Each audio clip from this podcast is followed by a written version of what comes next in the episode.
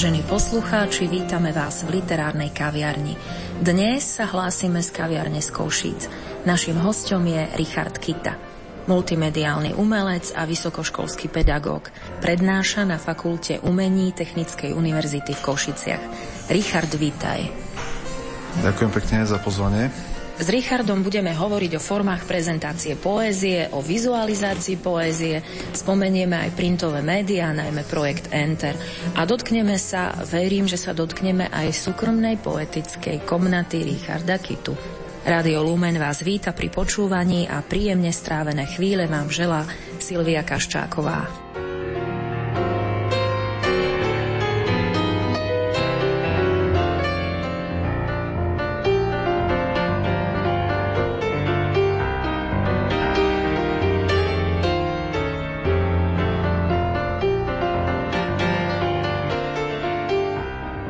Richard, predstavila som ťa ako multimediálneho umelca. Čo to obnáša? Znie to všestranne, ale predsa má umenie, ktorému sa venuješ nejaké špecifické zameranie?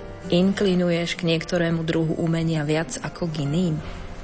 Tak ďakujem za úvodnú otázku.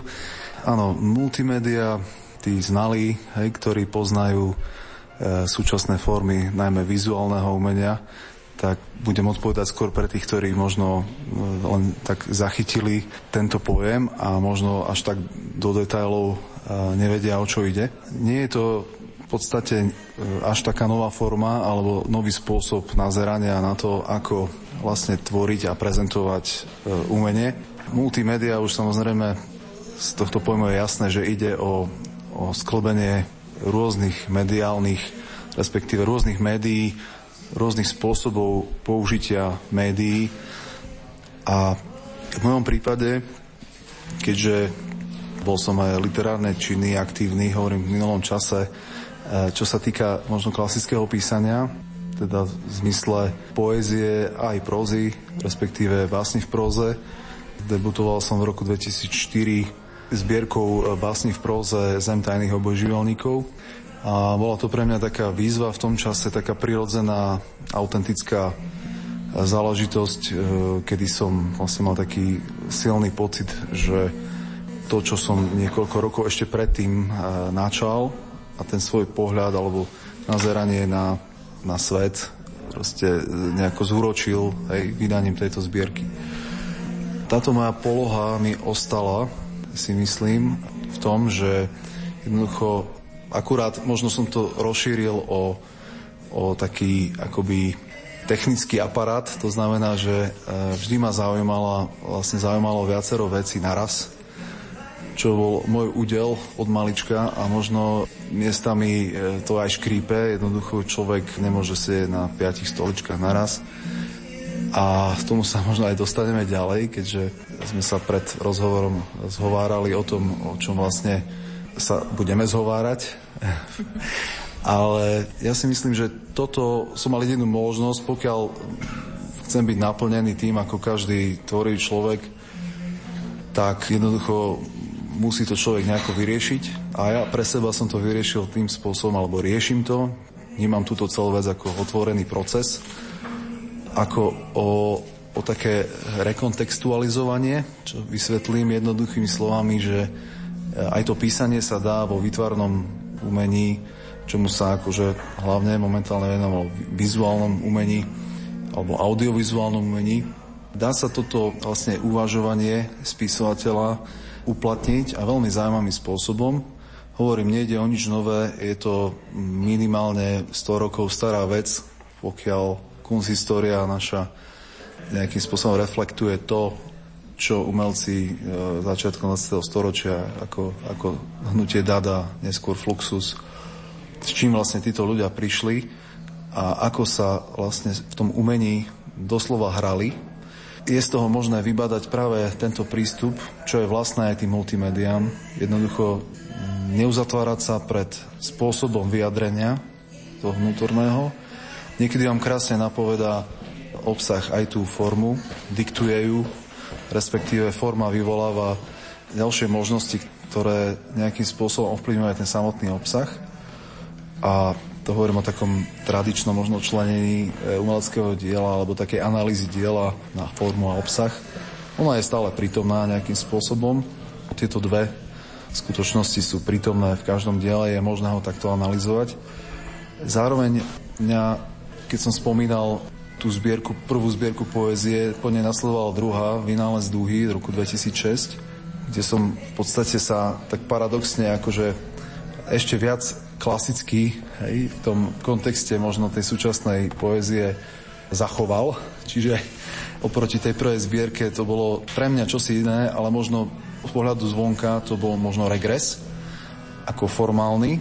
A po týchto dvoch zbierkach vlastne tak ako život prináša rôzne, rôzne výzvy a príležitosti. Ja som v tom čase vlastne e, končil architektúru na Technickej univerzite v Košiciach a v podstate ako s titulom inžiniera som zvažoval nejaké, niečo, nejaké štúdium, respektíve zapojenie sa aktívne do nejakého umeleckého prostredia, keďže to som robil paralelne a, a po nociach počas štúdia prvej vysokej školy, tak naskytla sa možnosť a práve vtedy, v tom čase v roku 2003, ak sa nemýlim, sa otváral ateliér nových médií na fakulte umení, kde momentálne pôsobil ako pedagóg a to už je fakt dávno, letí to. V tom čase ma zaujalo práve tu koncipovanie ateliéru, ktorý vlastne bol o všetkom a ničom. O ničom. V tom zmysle, ako aj samotné multimédia, respektíve nové médiá, respektíve dnes zase odborným jazykom hovoríme možno, mm, aby sa to zjednodušilo, tak aj kunzhistorici si tento pojem skôr definujú ako media art, alebo respektíve mediálne umenie lebo je to naozaj široké univerzum prístupu umeleckých žánrov. Toto vlastne mi poskytlo, hej, tento humbuk v rámci toho ateliéru, e, takú profiláciu seba, vyjadrenie sa, zase rôznym spôsobom. A to trošku prispelo aj k tomu, že sme sa vlastne dostali k tvorbe časopisu Enter, k založeniu neskôr vydavateľstva takého alternatívneho labelu Divé buky, a o čo si neskôr aj galerie pre mediálne umenie The Gallery, takisto alternatívnej platformy.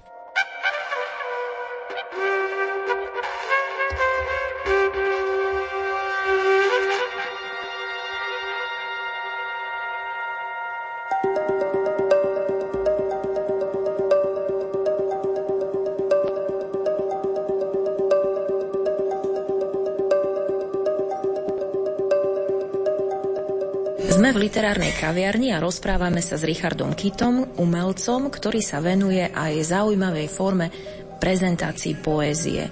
Vizualizácia poézie. Objasni prosím, čo tento pojem predstavuje v tvojom ponímaní alebo v tvojej vlastnej tvorbe. Vizualizácia poézie ja sa nazdávam, odkiaľ je svet svetom a odkiaľ je poézia poéziou, tak táto forma je nejako vždy prítomná, jednoducho aj klasicky písaná poézia, hovoríme o optickom vnímaní alebo o vizuálnom vnímaní buď typografie, respektíve spôsobe čítania, hej, nejakej konvencií, čiže zľava doprava, sprava doľava, z hora nadol, z dola nahor. V tejto súvislosti je veľmi pekná moja skúsenosť e, s komiksovou knihou, keď som bol v Tokiu pred dvomi rokmi, tak kúpil som si jednu komiksovú knižku. Samozrejme, nikto ma neupozornil, že Japonci čítajú knihy od konca, Takže po polovice prečítanej knihy z, odzadu, teda zľava doprava, som zistil, že tomu nerozumiem vôbec. A pritom tá kniha nemala text, čiže naozaj je lepšie dvakrát merať a raz strihať, respektíve dvakrát merať a raz čítať, alebo sledovať. To je len taká vsúka. Tieto konvencie čítania inšpirovali mnohých ľudí dávno, dávno pred nami v tom, ako sa dá a môžeme sa samozrejme dostať aj k podstate toho, že na čo vlastne je poézia, alebo o čom to je. Keď som spomínal tých autorov e, minulosti, doteraz je mnoho vecí e, neprebádaných, neobjavených. My sme s kolegom Michalom Morinom pri zostavovaní mm, archívu 2 knihy, ktorá vlastne je súčasťou kvadrológie o diele a tvorbe Milana Adamčiaka, intermediálneho umelca. Prišli k takému bodu jednoducho, že sme tú knihu rozšírili o taký akoby pod taktovkou Michala Murina taký prierez toho, ako vizuálni umelci predovšetkým reagujú na prácu s textom, s grafémou a z tých možností naozaj neurekom veľa. Dnes do toho vstupuje, keď som spomínal tie multimédia, práca so softvermi, ten princíp toho využívania počítačov, práca real time, to znamená v reálnom čase, v procese, vec, ktorá ovplyvňuje naozaj nielen vizuálnu stránku tej poezie, ale samotný ten obsah, koncept, to myslenie, aj emočnú stránku toho, ako vlastne ten spisovateľ, respektíve človek, ktorý ten koncept dáva dokopy a snaží sa vytvoriť z toho dielo, ktoré je aj užívateľský, dnes už aj to slovo je zrejme užívateľsky priateľné, respektíve user-friendly.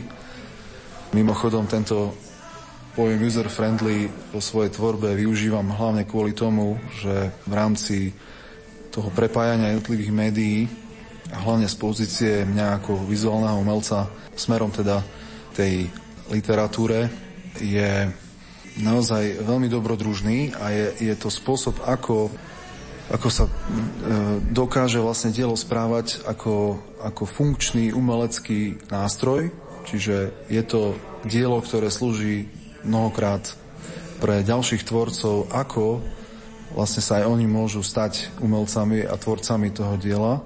Závisí do akej miery vlastne autor uvažuje o tej svojej autonómnosti. Jedným z príkladov krásnych si myslím v našich podmienkach bol projekt ešte z roku 2007 s Dalimírom Stanom, ktorého poznáte ako básnika, kde sme vlastne v projekte Vers versus Vers, alebo s krátkou vytvorili takú platformu pre online písanie poézie a Dali sa ocitol v roli tzv. poemata, ktorý e, spôsobom toho, čo poznáme z chatroomov alebo z nejakých, e, nejakej online komunikácie písanej, vlastne nejakým spôsobom bol v interakcii s rôznymi užívateľmi a takto vznikali veľmi zaujímavé básne od hajku cez voľné verše až po rímovanú hej, formu poézie.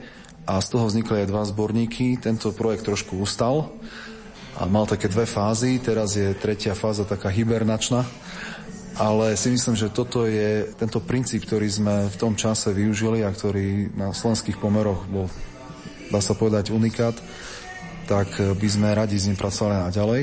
Ale hovoríme stále o, o elektronickej literatúre a tu je ten rozdiel medzi takou vizuálnou poéziou a medzi eh, elektronickou literatúrou ako takou, že tá sa vyhraňuje tým v zásade, že aj to dielo, ten, ten, ten obsah, ten, celý ten koncept tej poézie je nielen prepísaný do elektronického média, jednoducho, ale, ale vzniká priamo v tom elektronickom prostredí. To znamená, že využíva sa či network ako internetová sieť. Využívajú sa rôzne vizualizačné nástroje softverové.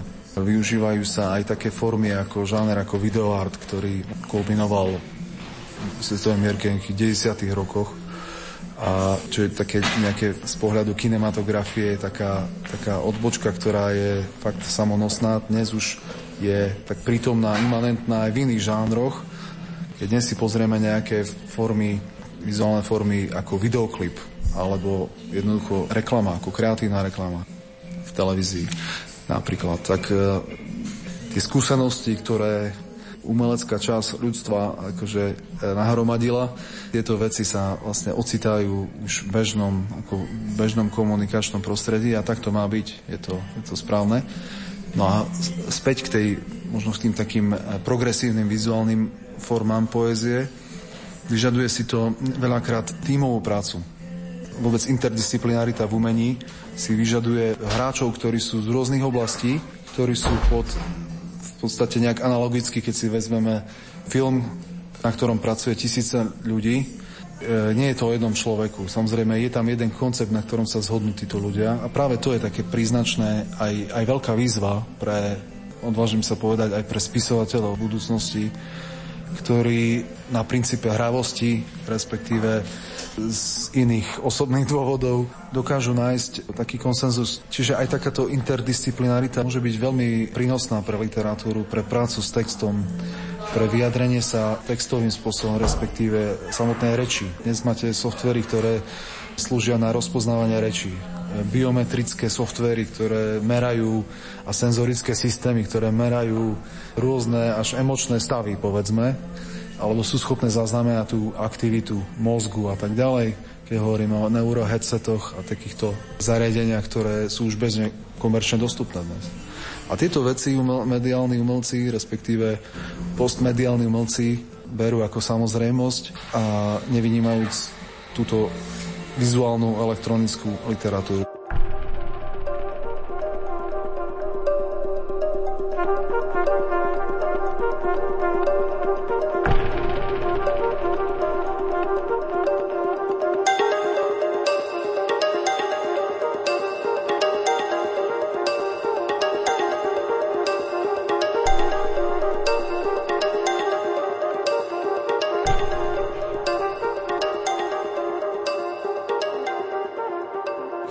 Slovníku cítiť, že sa veľmi dobre orientuješ v tejto téme, ale teraz sa opýtam, ako človek, ktorý sa neorientuje, môžem rozumieť pod vizualizáciou poézie aj jej ilustráciu? Ak myslíme ilustráciu, ktorú chápeme ako knižnú ilustráciu, v rámci toho, že máme zbierku poézie a v rámci nej sú nejaké, ako príklad, sú nejakým spôsobom, ktorý predeluje, rytmizuje knihu, tak samozrejme dnes aj digitálna ilustrácia alebo staršie formy nie sú týmito novými vlastne potlačované. Je to niečo podobné ako analogia, keď si zoberieme, že aj dnes už CD, kto dnes vypaluje CD? Málo kto. Kto dnes nahráva diskety? Je to niečo, čo sa dostáva do takého, z pohľadu umenia, do takého retro módu, kde umelci zámerne vlastne pracujú s týmito staršími technológiami, zmysle nejakej konceptu alebo nejakej subverzívnosti alebo nejakej e, ironizácie. A takisto ako dnes prichádza LP platňa znovu v týchto rokoch opäť do módy, ocitáme sa vlastne v situácii, kde rôzni zberatelia alebo aj mladí ľudia sa opäť vracajú k tým starším pôvodným formám a je to pre nich niečím fascinujúce. To sa potvrdzuje to, že toto médium malo svoje čaro a je neprekonateľné a toto staré médium, tým, že dnes už máme harddiskovú dobu, alebo respektíve cloudovú, kde už ani ten harddisk, kde už vo virtuálnom priestore máme uložené svoje dáta a svoje životy, tak toto ničím neubližuje HP platne napríklad. Čiže čo sa týka aj tejto ilustrácie knižnej, ja si myslím, že analogicky k tomu vždy sa bude kresliť. Vždy bude aj kresba ceruskou, uhlíkom alebo kriedou na chodníku. Ale popri tom je fajn, keď e, tieto aj nové formy dostávajú svoj priestor a je to prirodzené a nie je zadržateľné istým spôsobom. Je dobré rozumieť týmto veciam. Bavíme sa v našich podmienkach o umení, ktoré je svojím spôsobom hobby. No a tá ilustrácia dnes je oveľa jednoduchšie publikovať napríklad. Niekedy bola tá kniha výsadov hrstky ľudí, aká tá trpezlivosť toho autora bola, kým sa dostal k vydaniu, povedzme, nejaké zbierky alebo knihy. Malo to svoje výhody, aj svoje čaro, aj svoj poriadok. Dnes je tá možnosť publikovania, či v fyzickej alebo elektronickej forme, oveľa prístupnejšia. Tu zase hrozí opačný extrém tým zahltením sa informáciami a dátami. Čiže v tomto vlastne rozhoduje už potom niečo, čo možno aj ťažké v rámci tohto rozhovoru sa k tomu možno dostať, ale že čo je tá mierka kvality. Väčšinou sú tie komparatívne metódy, že konzistorici vedia porovnať niečo, čo bolo a čo je a čo bude a v rámci toho takého encyklopedického prístupu sa snažia nejako zhrnúť tie veci a vlastne e, reagovať na to. Tu je otázka tej miery subjektivity a objektivity a tá je, čo je svet svetom proste prítomná je to ťažké zvážiť, čo je, čo je krajšie, čo je lepšie. Ja si myslím, že pokiaľ niekto brávorne ovláda kresbu klasickú a má problém e, s kreslením na tablete, alebo jednoducho e, je, je to jediné, čo ho zaujíma, je to správne. Pokiaľ ten umelec má ambíciu sa zdokonať v iných formách vyjadrenia, môže to byť prínosné, môže to byť regres z pohľadu jeho tvorby, čiže je to veľmi individuálne a tu by sme aj pri tom mohli skončiť aj začať. Takže tak. Od roku 2009 si šéf-redaktorom interdisciplinárneho periodika Enter, časopis, ktorý svojou printovou podobou určite podľa môjho názoru prekračuje hranice Slovenska. Toľko vidím a môžem povedať na prvý pohľad. Čo uvidím ja a prípadne čitateľ na druhý pohľad, čo ponúka ten časopis, aký je jeho obsah, zameranie. Skús nám o tom pohovoriť. Ja som si priniesol naše stretnutie, jedno z posledných vydaní časopisu Antera, je venovaný súčasnému nemeckému umeniu. E, v tomto prípade táto 22 22 je monotematická a čitateľ sa môže dozvedieť o nejakých súčasných formách, ktoré v nemeckom umení prehľadajú. Samozrejme je na 100 stranách e, nemožné zmapovať a analyzovať stav nemeckého umenia. To nebolo ani našou ambíciou. V spolupráci s Goethe inštitútom sme realizovali veľmi zaujímavú výstavu, ktorá bola venovaná hráčskému umeniu. Report z tejto výstavy sa ocitol na stránkach 22 a plus s kolegom Michalom Murinom sme a s Marcelom Láckom a ďalšími zostavili, si myslím, chutný veľmi chutný, taký dederonský, dederonskom štýle. Tí pamätníci pamätajú ešte za čas východného bloku Nemecka. Chutný e, enter, ktorý určite verím, že nikoho nenudí a takým trošku rekurzívnym spôsobom sa snaží vysvetliť umenie súčasnosti, ktoré v Nemecku z pohľadu toho mediártu alebo mediálneho umenia, aj kinematografie, aj sochy. Vie týchto ľudí vlastne zorientovať v tých uh, takých najväčších, najzaujímavejších projektoch, ktoré sa v posledných 10 ročiach v Nemecku realizovali. Zároveň sú tu veci, ktoré, a to charakterizuje Enter, popri týchto zahraničných avantúrach našich, spracúvame, rešeršujeme to súčasné umenie vôbec aj v zahraničí, tak uh, ocitajú sa na týchto stránkach aj uh, umelci, ktorí začínajú, ktorí nás presvedčili svojou kvalitou alebo potenciálom tým by sme mohli prejsť naozaj to 5-ročné kvantum práce, kde od začiatku sme sa venovali uverejňovaniu aj mladých autorov, ktorí sú z nášho regiónu. Aby som možno pekne po poriadku vysvetlil ten, ten koncept toho entru, eh, lebo neviem, či som dobre začal týmto špecifickým číslom, ktoré je v posledné v poradí. Ide o taký interdisciplinárny pohľad. Začalo to ako literárny časopis, kombinácii s výtvarným umením. V druhom čísle sme to popreli tým, že vlastne sa tam objavili články povedzme, e, z oblasti filozofie, prírodných vied a tak ďalej.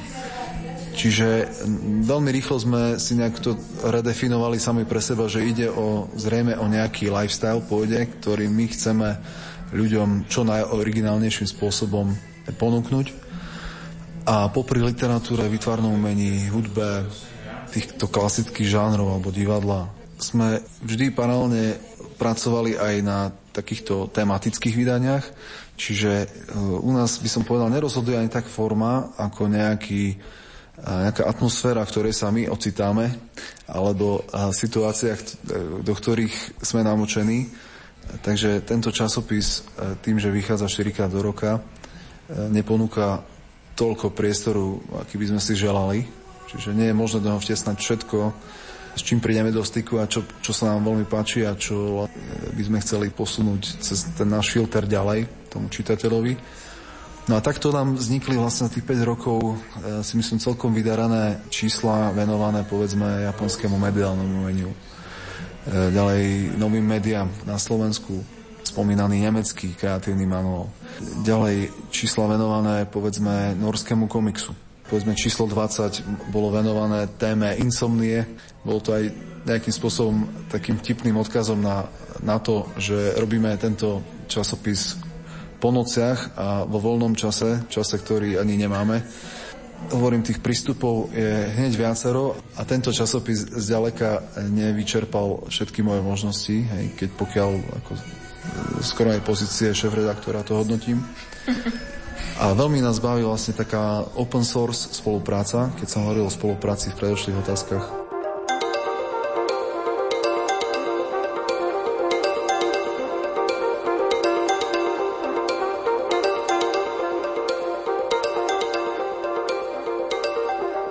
V literárnej kaviarni v Košiciach sa zhovárame s Richardom Kitom, multimediálnym umelcom, ale aj vysokoškolským pedagógom. Učíš umenie? Máš prednášky, cvičenia? Chcem sa opýtať na priebeh, ako sa učí umenie, nejaké postupy a potom na hodnotenie. Hrozí, že si subjektívny, ako sa môže hodnotiť nejaký umelecký výstup? Dovolím si tvrdiť, že nikto nevie, ako sa učí umenie alebo všetci sa tvárime, že vieme, ako sa učí umenie. Takej mojej niekoľkoročnej pedagogickej praxe, tak skromne si, sa nazdávam, že relatívne dá sa nejakým spôsobom, samozrejme dá sa, nie je to len môj pohľad, ale to je skúsenosť x pedagógov, ktorí vlastne niekoľko ročí vedú umelcov mladých. Dá sa pracovať e, s mladými adeptmi na umenie. Bavíme sa o vysokej škole umeleckého zamerania na túto v Košiciach fakulta umení ponúka zaujímavé možnosti tým, že je v rámci technickej univerzity. Čiže na spôsob polytechnických škôl v zahraničí, kde dizajn, architektúra a voľné vytvarné umenie je prítomné v univerzitnom prostredí, tak toto je taký slovenský endemit, keďže popri VŠV v Bratislave a Akadémie umení v Banskej Bystrici ide o čosi menej tradičné. A samotnému učeniu je dobré, ak študent sa vie učiť sám. Na vysokej škole samozrejme je to vedenie odbornejšie, dbá sa na nejakú profiláciu, podporuje sa individualita toho umelca mladého. A ja sa pri tom učení učím sám, tým, že vlastne v tej interakcii s mladými ľuďmi ste v podstate nútení byť do značnej miery empatický a vycítiť, ak to myslíte dobre aj s tým študentom a ak vaša práca má zmysel, tak vycítiť to, čo je toho vášho študenta také no, kľúčové a snažiť sa toto podporiť, vypichnúť. Zároveň tak študenti, ako ma poznajú, tak e, vedia, že mám rád ako humor a mám rád taký ten patričný nadhľad nad vecami. Čiže aj v rámci veľmi odborných diskusí sa snažím trošku vždy akoby aj parafrazovať alebo ironizovať tú vec, keďže e, je mi jasné a vnútorne, aspoň to takto vnímam, za tým si stojím, že veľká časť toho, čo sa učíme o umení, je veľmi subjektívna. Je to proste tak a je to aj dobré, že je to tak, len je dobré o tom vedieť. Čiže nejaké objektívne formálne a iné kritéria a iné nejaké e, parametre umenia sú známe, ale preto, aby ste vykročili ďalej z toho, čo už je známe a čo je vlastné umeniu objavovať a e, nejakým spôsobom posvedcovať to, čo je neobjavené, predpokladá práve niekedy aj paradoxne akoby poprednie toho, čo bolo ale je to len dočasná záležitosť. Čiže je dobré, ak to umenie sa vníma ako proces, je dobré, ak e, študent má prehľad o tom, aj čo bolo, aj čo možno bude a hlavne sústredí sa na to, čo je a, a pracuje so sebou. A pedagóg v tomto procese je vyslovene len sprievodca. Si umelecký riaditeľ DIG Gallery, si riaditeľ kreatívneho vydavateľstva. Povedz, má riaditeľ kreatívy čas na vlastnú tvorbu, alebo je nútený len uradovať? Pekná zákerná otázka na záver. Samozrejme, je to veľmi ťažké byť hráčom aj rozhodcom, alebo teda nie, že ťažké, je to nemožné. Poviem to na príklade jednej skúsenosti z Rakúska, kde vlastne v rámci jedného väčšieho projektu spomínaná Dick Gallery moja osoba a ďalší kolegovia participujeme. Keď som sa predstavil, že e, robím to a to a tu som riaditeľ, tam som riaditeľ, tam robím to, ono, tak najprv si myslel, že si robím srandu, potom akože nechápal krútil hlavou a e, ja sa im vôbec nečudujem. S tým, poviem úprimne, je problém. V našich podmienkach, keď sa chcete venovať jednej veci, buď máte šťastie, alebo idete v o verejnej sfére, ktorá je solventná a vy nemáte pocit toho, že riskujete svoj život celý. To, či mám alebo nemám časť, je moje rozhodnutie. Ja som sa rozhodol, mám rád rôzne výzvy, ako som spomínal už od malička sa zoberám rád e, rôznymi vecami a možno aj nesúrodými. toto mne pomáha trošku, ako ja sa potrebujem zaplniť niečím a mať, mať zmysel zo svojej práce a nachádzam to v rôznych oblastiach naraz. Takým logickým vyústením, keď to takto reflektujem na základe tvojej otázky, bola aj Digalery, ten predmet alebo tá hlavná činnosť, profilácia tejto galerie je mediálne umenie, ktoré samo o sebe je univerzom šialene širokým a a exponenciálne rastúcim, hlavne z pohľadu technologických inovácií, keďže je to umenie, ktoré využíva tieto nové formy technológií. Tu sa krásne sklbil aj to, čo som spomínal, e, ten fakt, že fakulta umenia na Technickej univerzite v Košiciach, to technické a to umelecké, to, čo je napríklad e, známe v zahraničí niekoľko desiatok rokov, či v americkom prostredí, alebo, alebo v nemeckom, rakúskom umení, prítomné, tak toto by sme chceli takým svojim svojim žargonom alebo svojim prístupom takým originálnym a začať realizovať aj tu v našom regióne, Košiciach a vôbec na Slovensku. Čiže momentálne podľa mojich info je naša galéria akoby, aj keď skromne, ale jediná svojho druhu, čo sa týka profilácie alebo zameraním sa na nové médiá alebo mediálne umenie. Všetko, čo robíme, je do značnej miery aj má veľký ľudský rozmer. Má to síce svoju inštitucionálnu podobu, ale je to vždy open source záležitosť a záleží, s kým pracujete, s kým robíte, čiže má to aj taký, taký aj rodinný rozmer a je to taká oscilácia medzi tým, že chceme tu niečo zaujímavé mať, chceme vlastne niečo ľuďom ponúknuť, chceme ich takýmto spôsobom aj vzdelávať, lebo takmer všetci, ktorí sa nachádzame okolo eh, Entru alebo Digalery sme niekde priamo, nepriamo v pedagogickom procese zapojení, tak tieto veci dávajú mne osobne zmysel a ten čas, ktorý tomu venujem, nelutujem. Samotnú tvorbu keď som hovoril o tom klasickom písaní, tak dá sa trošku transformovala na písanie eh, odborných textov, ale kde využívam to, čo som sa naučil aj v písaní poezie ako autodidakt. Je to, o, to, o to dnes je väčší napríklad aj e, akoby taký dôraz na, e, aj pri písaní odborného teoretického textu na nejakú originalitu textu. A ten vtip, dôvtip, ktorý tam viete do toho vložiť. To už je fakt ako aj niekoľko desaťročí ako známy fakt. Najmä v zahraničí obľúbená záležitosť. A čo sa týka takých vizuálnych fóriem, tak samozrejme mám aj vlastné autorské veci, ale baví ma napríklad e, pracovať hlavne, a čo, čo by som chcel sa tomu venovať v budúcnosti, v tímovej práci, tvorbe diel, ktoré sú na rozhraní povedzme architektúry, vizuálneho umenia, poezie, interaktívnych digitálnych technológií. Takže to je také to, čo je pre mňa taký sen, ktorý si postupne ja osobne v rámci týchto aktivít plním a som strašne rád, ak tie veci vedia iných inšpirovať k tomu, aby sa v tejto sfére vedeli pozrieť do očí a sa s tým zaoberať. Zároveň som veľmi rád, keď aj kolegovia alebo umelci, s ktorými spolupracujeme, majú takisto dobrý pocit, dávajú to zmysel a vzniká to jednoducho, neviem, nech to posúdia iní, vzniká tu možno taká scéna, respektíve také drobné epicentrum toho mediálneho umenia a nech sú to práve Košice. Možno to bude niečo iné.